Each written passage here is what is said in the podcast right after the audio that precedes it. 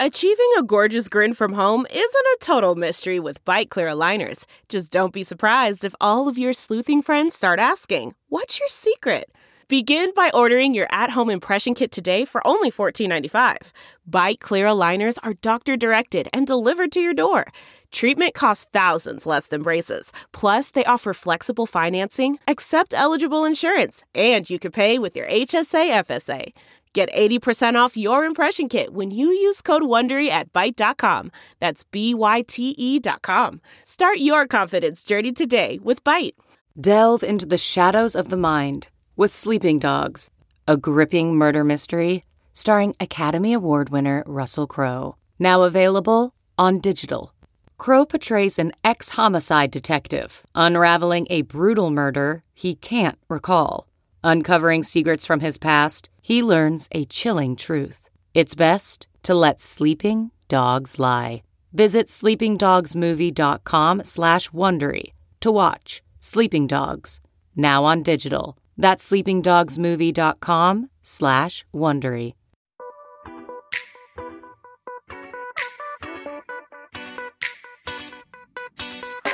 This is the Hash Podcast. Stay informed with the latest on Bitcoin, ETH, the metaverse, Web3, and more with stories that matter to the crypto world. All on the Hash for your ears. You're listening to the Coindesk Podcast Network. Hi there, happy Wednesday, and welcome to the Hash here on Coindesk TV. We got Jen Sanasie dancing, Will making a funny face, and Wendy O chilling up there doing her thing. She's Wendy, asleep now, something folks. She's Oh my sleeping. I'm old. sleep. Leave You me alone. sleep thing. Get off my lawn, Will Foxley. All right, let's do this thing. We're going to get caught up on crypto news. Jen is leading us leading us off with some comments from our friend uh, Hester Peirce. What's going on?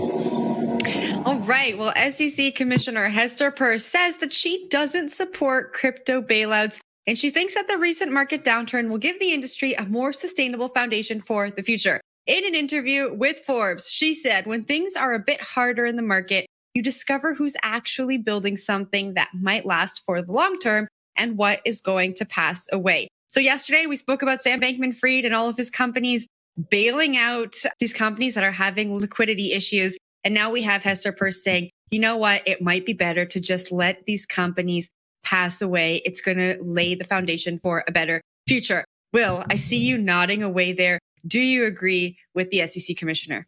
I'll always nod along with you, Jen. Always follow you. I do agree with her. I think that there is a place for this to happen right now. A lot of these companies are insolvent. A lot of these companies have liquidity issues. They are not built to last during this, and you have to let the market do its thing. This does come from like a very aggressive capitalistic stance where you just like let the people who can't perform fail and let the people who can do well with the assets that they've been given do better. And that would help everybody else out in the long run, right? You don't want someone who's incompetent running these things because that's going to hurt people in the long run. Don't want to get into specifics here, not name calling at all. But if you're looking at it from like a larger perspective, which Hester Peirce as a government regulator has to do, you would have to come to the conclusion that you need to allow people to fail and allow people to make their own mistakes. This comes against some other decisions that the government has made in the past. 2008 is probably the best example of that, where you saw the government stepped in, right? They tried to help banks out. They tried to pick these banks up when they were failing, when they were overexposed, when they had insolvency issues. And the repercussions we saw from that over the long term were pretty devastating, right? We had banking systems become more entrenched. We might have people keep their jobs, but it comes at the cost of long term benefits to society, right? Now we have a much more centralized banking system. We've had this explosion of decentralized finance to fight against a centralized finance system. And I think that her comments come from a very proto capitalist stance, but also just from an understanding of like the, the way we've been running things has not been working. So let things change uh, how they should. Zach, throw it up to you. Yeah, I mean, for better or worse, crypto is still really small, right? There's never going to be at this state of the industry the political pressure to act and bail out some of these actors that have become systemically important to this little wee world of the crypto stuff. So we're not going to see like government intervention here.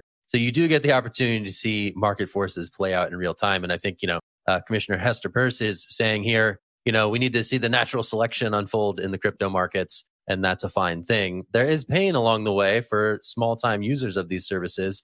And so there is some degree of controversy to what she is saying. She's saying, okay, well, you know, if Celsius or BlockFi goes belly up, so be it. Those creditors, those people who are involved in those platforms may feel that pain. And I think that's something that also needs to be articulated here. But in broad strokes, I, I think, uh, you know, crypto is again these pure market forces and this kind of hardcore capitalistic thing that we're seeing unfold right now in these times of crisis. So it's interesting to see uh, a very prominent person such as Hester go out here and say kind of what everyone is is sort of thinking. Right, this is going to wash away some of the lesser projects, and hopefully the the stronger ones will survive the forest fire and grow to be the big trees. But I'll toss it to Jen for her thoughts. Yeah, I just wanted to add in there the article said that she does not, she's not condoning any suffering and she's very sympathetic for anyone who suffered due to the market downturn, but she remains cautiously optimistic as the market is looking to correct itself. But Wendy, I'll toss it up to you. I, I have to speak on this because I got my story next, but I, I, get what she's saying. I understand it. But at the same time, she's a public servant. And the public servants have really let the American people down as a whole, as we've had years and years and years to establish some sort of framework, some sort of regulation, some sort of consumer protections. And the public servants have failed us. So now we're not, these are not necessarily super small companies. These are very large companies with a very large database, BlockFi, Voyager, Celsius, and whatever else. Also, crypto is still essentially operating in a free market. So if somebody with large pockets wants to come in and step in and bail these companies out, that's their business. That's going to be a risk that they have to take. I understand the capitalist perspective, but I'm very much about, you know, people doing what they need to do to improve their quality of life. But at the same time, you can't be a public servant and you can't sit and bail out the banks and bail out other large corporations. But then when retail's getting hit hard, say, no, we're not going to bail you out. We're going to make you learn your lesson. Why aren't they bailing out when they continue to bail out the banks and these large corporations that are dictating a lot of the issues that we have in this current economy? Zach, go ahead. Well, I think the answer is because way many more people use banks than they use crypto lending services, right? So there's no political pressure at this point of where the crypto industry is that like there's no group of people with pitchforks saying like we, we need help or else you know like we're going to lose our life savings and like you know i'll lose my job that's not happening yet here in crypto it is still relatively small I think yet is, is an important note to have in there but right now i think the pressure for government intervention certainly isn't there. When to your point about sort of like private companies making business decisions to step in in times of crisis, that is an aspect of this playing out sort of again with those sort of raw market forces. It's just really interesting to see Hester get out here and be like, yep, survival of the fittest. Let's see what happens. But Jen, I saw your hand. I'm going to give you last thought on this one. I just want to say, I don't think it's fair to lump Hester Peirce, crypto mom, in with all crypto of the other mom. public servants. She is crypto mom. She has been a long time supporter. that title is so cringe. And That's like the most if cringe only, title. If oh, only you would say that. You're crypto dad, Zach. Yeah. Yeah, that's you Christian are Carlo. No, that's that's that's Christian Carlos, former crypto uncle. Crypto, Quiet. Crypto uncle. Crypto weird crypto uncle. Cranky Thanks, uncle. guys. God. Getting dragged. All right, Wendy, you have the next story. All right, we got to talk about this story because ah, I've got a lot of thoughts on this. So, Bitcoin whale Michael Saylor urges governments to step in and regulate crypto's parade of horribles. So we have Michael Saylor, a big Bitcoin bull, coming in talking about basically that altcoins are trash and that we need some sort of regulation to to save the industry. One interesting thing that was said in this article that I thought was interesting he claimed even rock solid multinationals like Apple would see more volatility in their share price if there were no regulations that, for example, prevent wash trading, a practice of artificially inflating prices by trading between two wallets owned by the same party. This is the thing. And I, before I hand it over to Will, I understand a lot of that the Bitcoin maximalist ideology is that they don't like altcoins. They want them all to go to zero.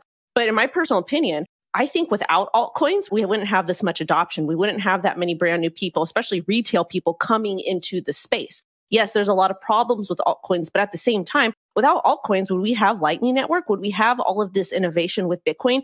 I believe that competition forces people to do better and to build better things because they're in competition with other parties. And I don't think without these altcoins, without all these services, that Bitcoin would be where it's at today in 2022. Go ahead and take it away, Will.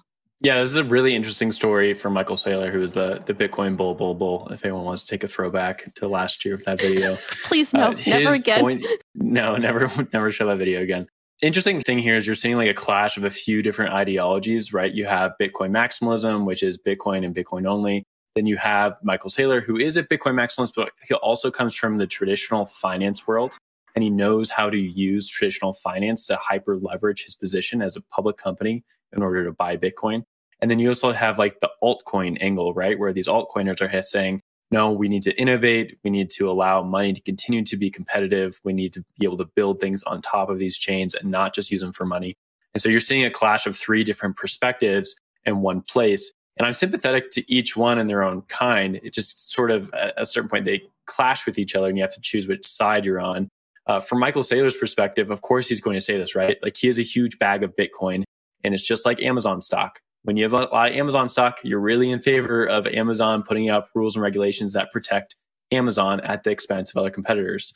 So yes, he wants to have regulation that's going to protect his Bitcoin bag. On the other hand, I can also sympathize with Michael Saylor and look at the market conditions that have been happening for the last few weeks. And you can say, yes, it's very fair that Three Arrows Capital, Celsius, a lot of these other firms have been using Bitcoin as pristine collateral against altcoins, which altcoins typically go down 99% bear market. And you're saying that Bitcoin is going to be the loser out of that because it's getting dragged down by all these other coins that more or less do look like securities. Uh, they do look like securities. And whether you agree with securities laws or not, a lot of these coins do look like securities. They have investor contract, they have cash flows.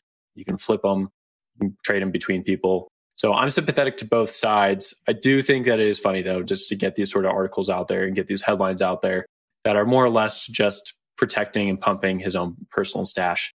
Zach, I'll throw it up to you. Yeah, he didn't pull many punches in this one. He definitely said unregistered securities like 17 times and was definitely throwing punches at other projects that he has long disliked, right? Not by name, but he's out here saying, hey, these are unregistered securities and like that someone needs to step in. There's a little bit of like regulation for thee and not for me vibes coming in on this one, which is kind of weird. Like asking for government intervention seems to be a bit at odds with some of the more, I guess, libertarian Bitcoin ethos that he's espoused in the past.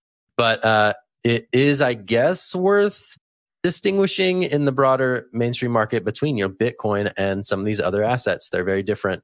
And I think, you know, Michael Saylor, again, the Bitcoin bull, bull, bull. Wow, that was a nice throwback, Will. I'm going to have to tip the cap to you on that one. That was a good one. So for him to come out and be like, hey, you know, like these are different things and, you know, these are all not different Bitcoins. Bitcoin is its own sort of unique beast.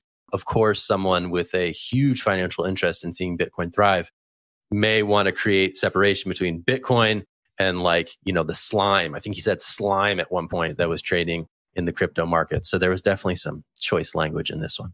Jen, I saw your hand up. Yeah, well, of course, Michael Saylor, I feel like, is going to say this at this time, right? All of his bets are on Bitcoin. We don't even know what MicroStrategy does anymore. And I think a lot of these issues that he's bringing up, you know, they were around during the bull market, but as Bitcoin was flying high, he was just out there, you know, pumping Bitcoin in the media. And so I think it's quite convenient that he's saying this now. And I think it will. And I know I, take, I have this take all the time. It will be convenient for regulators as they look at the space to have this Bitcoin maxi, who is such a supporter of Bitcoin, who made all the headlines during the bull market, to now be calling for regulation. I think they're going to take this and run with it and use it to their power to enforce regulation much quicker before we hit the next bull. I saw someone's hand go up, but I don't know whose it was. Wendy. It was me. Just really quickly, Michael Saylor is taking out a lot of collateralized loans with his Bitcoin, and that's kind of a feature of DeFi. And DeFi kind of relates directly to altcoins. So I think it's very interesting that he has made his money and his brand and his business on purchasing Bitcoin, but utilizing collateralized loans. So just had to throw that out there. And I think we should just support each other in this industry. And that's that. Just hug it out. Everybody bring it in.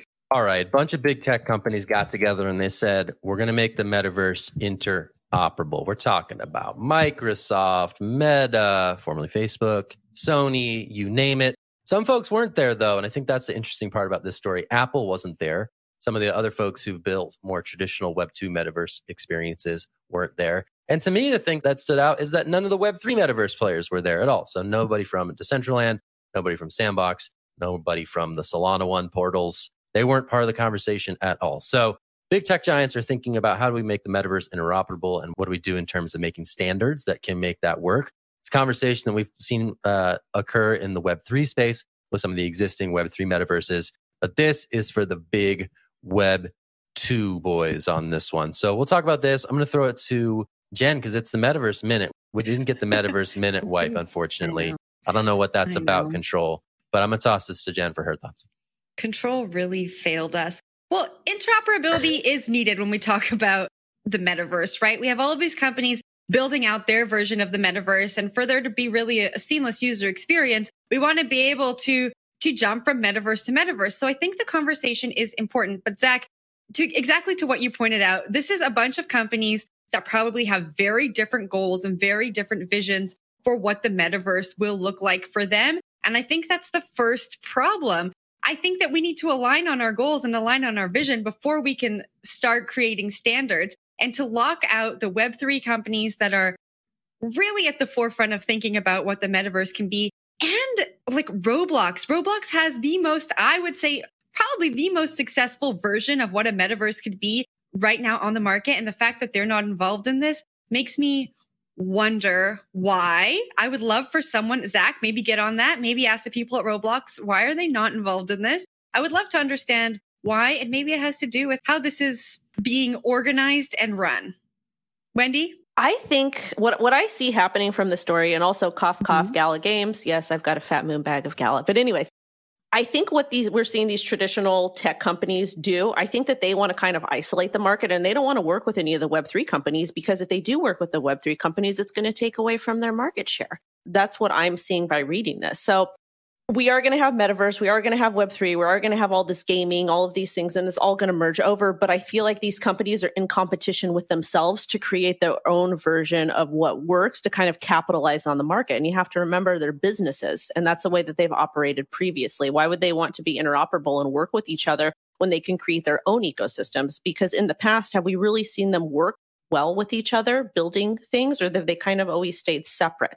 That might be a question for somebody else answer. It's such a web two way of thinking, right? Like if you really believe in what the metaverse can offer and you really believe in this this decentralized online world and I haven't seen this commercial in Canada, but I've been in the States now for like the past month and a half. And that meta commercial that is like, the metaverse is going to be this amazing thing and surgeons are going to operate in the metaverse. It plays like every 10 seconds on TV. If we really believe in that, then why are we building committees like this? It doesn't make any sense. Zach.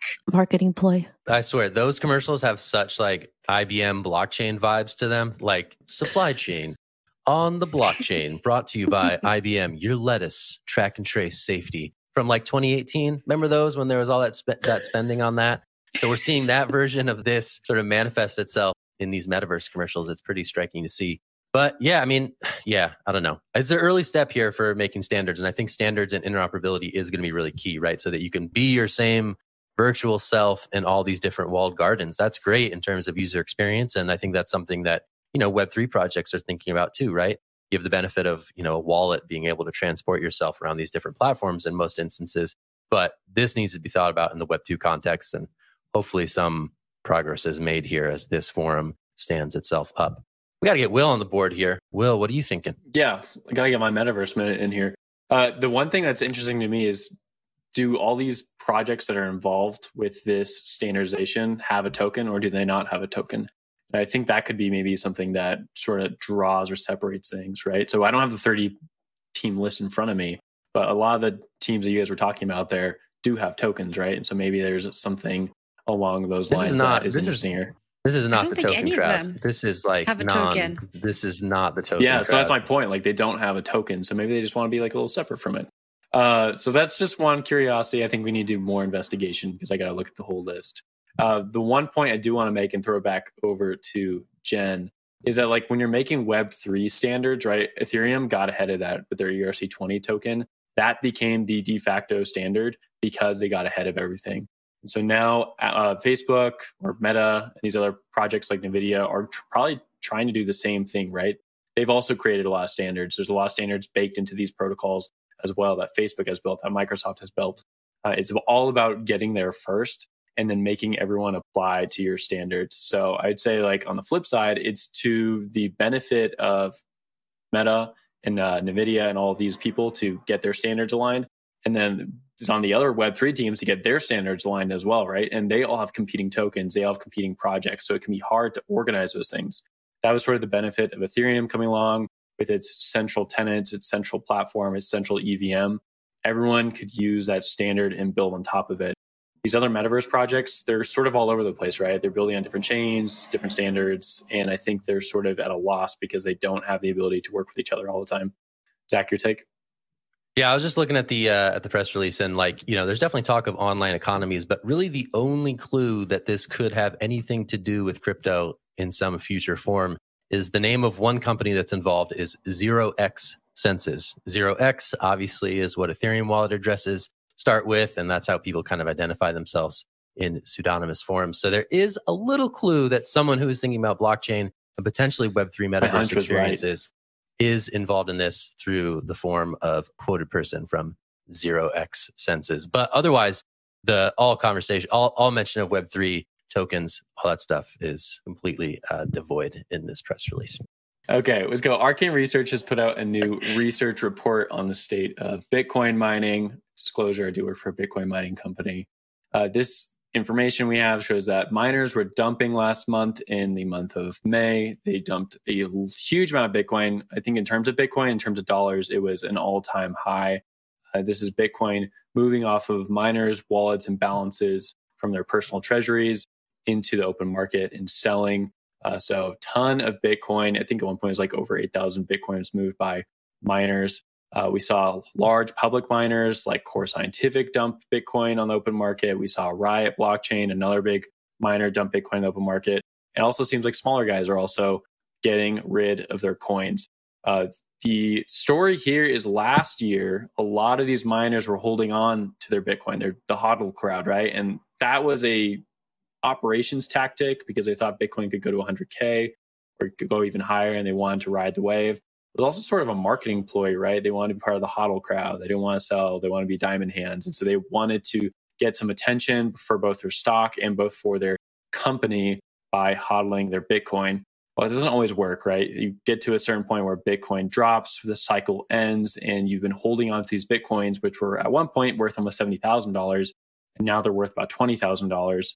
And so you have to take a loss on your books, and your operations are still just as expensive as they were beforehand. So we saw a lot of miners decide to get rid of Bitcoin last month and dump into the open market. At this point, it's hard to say like how much of an impact this had on price because miners typically don't have that much Bitcoin. A lot of the Bitcoin has been mined already. About 19 million coins have already been mined of the 21 million total. So they're really only fighting over uh, like 900 Bitcoin per day. In terms of volume trading for Bitcoin, that's not a ton. This does tell you about like the ecosystem for miners, though. Like, are these miners healthy, and where are we going from there? Zach, I'm going to throw it up to you for your take. They got to pay them bills, you know. I mean, they, this is an asset. They got to liquidate this asset, pay them bills. I mean, you said, you know, operationally, those expenses are still very much there, and uh, you know, this is probably uh, an option of last resort for a lot of these publicly traded Bitcoin mining firms. But it's definitely something that you see happen during the bull markets in crypto, right? Got to cover those expenses, cover the operational expenses, and you know, the benefit here with these public firms is that they have to disclose that as well. So we're seeing, you know, fresh data on this hit the market. So yeah, I mean, that's a reality of the market. And I think it's going to be interesting to see which, uh, you know, to go back to our, our Hester Peirce story, which Bitcoin miners emerge as the stronger ones and which ones uh, may have taken some strategic missteps during the bull cycle. Jen, I think I saw your hand though, so I'm going to throw it your way. Yeah, so I have a question, Will. During Consensus, I interviewed your chief of product about at home mining, right? And after that, I was thinking, like, given the market, at what point, if you're mining at home, is it more profitable to just turn off the miner? And so please tell me what goes into that equation and what should you be considering um, given the current market conditions if you're mining at home? Yeah, I'm actually pretty bearish on home mining. So home mining is basically take your miner wherever you're going to get it. You're going to plug it into your wall socket. You don't really have to upgrade it, so that's a cost. Then you have to use your home energy. Home energy is like 10 cents an hour really expensive. And if you're trying to get, you know, some Bitcoin at the end of the day, your cost of running the miner and then the mining rewards you're getting from Bitcoin are always battling against each other. With Bitcoin being so low and it's being so hard to mine Bitcoin right now, you're probably breaking even at best and maybe not even making money right now. So I expect a lot of these home miners actually to just unplug and wait. I think a lot of home miners go in with that expectation though. They're like, hey, this is for fun. I want to be part of the network, much like people run a Bitcoin node or maybe they're a validator on another system. that's what they do, right? You're just doing it for fun. And you turn it off when you're not profitable, or maybe if you're really committed, you keep it online so then you can still get Bitcoin at the end of the day. You're just basically buying it from the Bitcoin network instead of buying it from Cash App or wherever else you choose to buy it.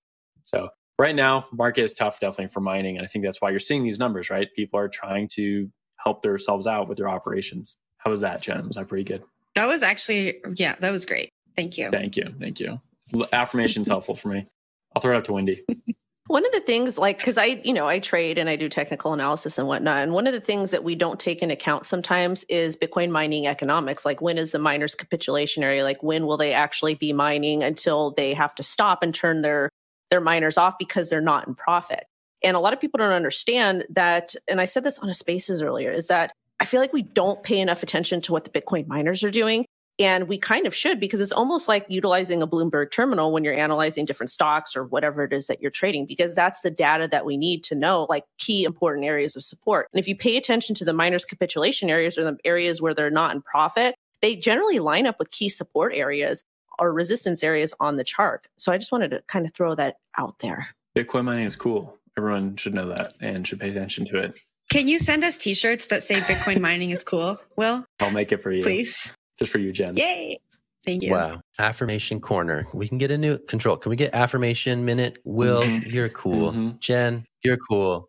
Wendy, you're cool too. All right. That's it for the cool. show today. Just positive vibes only today. That's where we're at on this Wednesday. Positive vibes only. All right. That's the show for today. We'll be back tomorrow for the Thursday show. It's going to be fun. Thanks for tuning in. I'm Zach Seward. That's Wendy O, Jen Sanasie, Will Foxley. We're the hash. You're checking us out on Coindesk TV, or maybe you're checking us out on the Coindesk Podcast Network. Both are cool. And you, listener slash watcher, are also cool. All right, that's it. We're wrapping today. Have a great one. Bye. You've been listening to The Hash on the Coindesk Podcast Network. We would like to hear from you, so if you have any questions or comments, please reach out to us at podcasts at coindesk.com, subject line The Hash, or leave us a review on your favorite podcast player. Thanks for listening.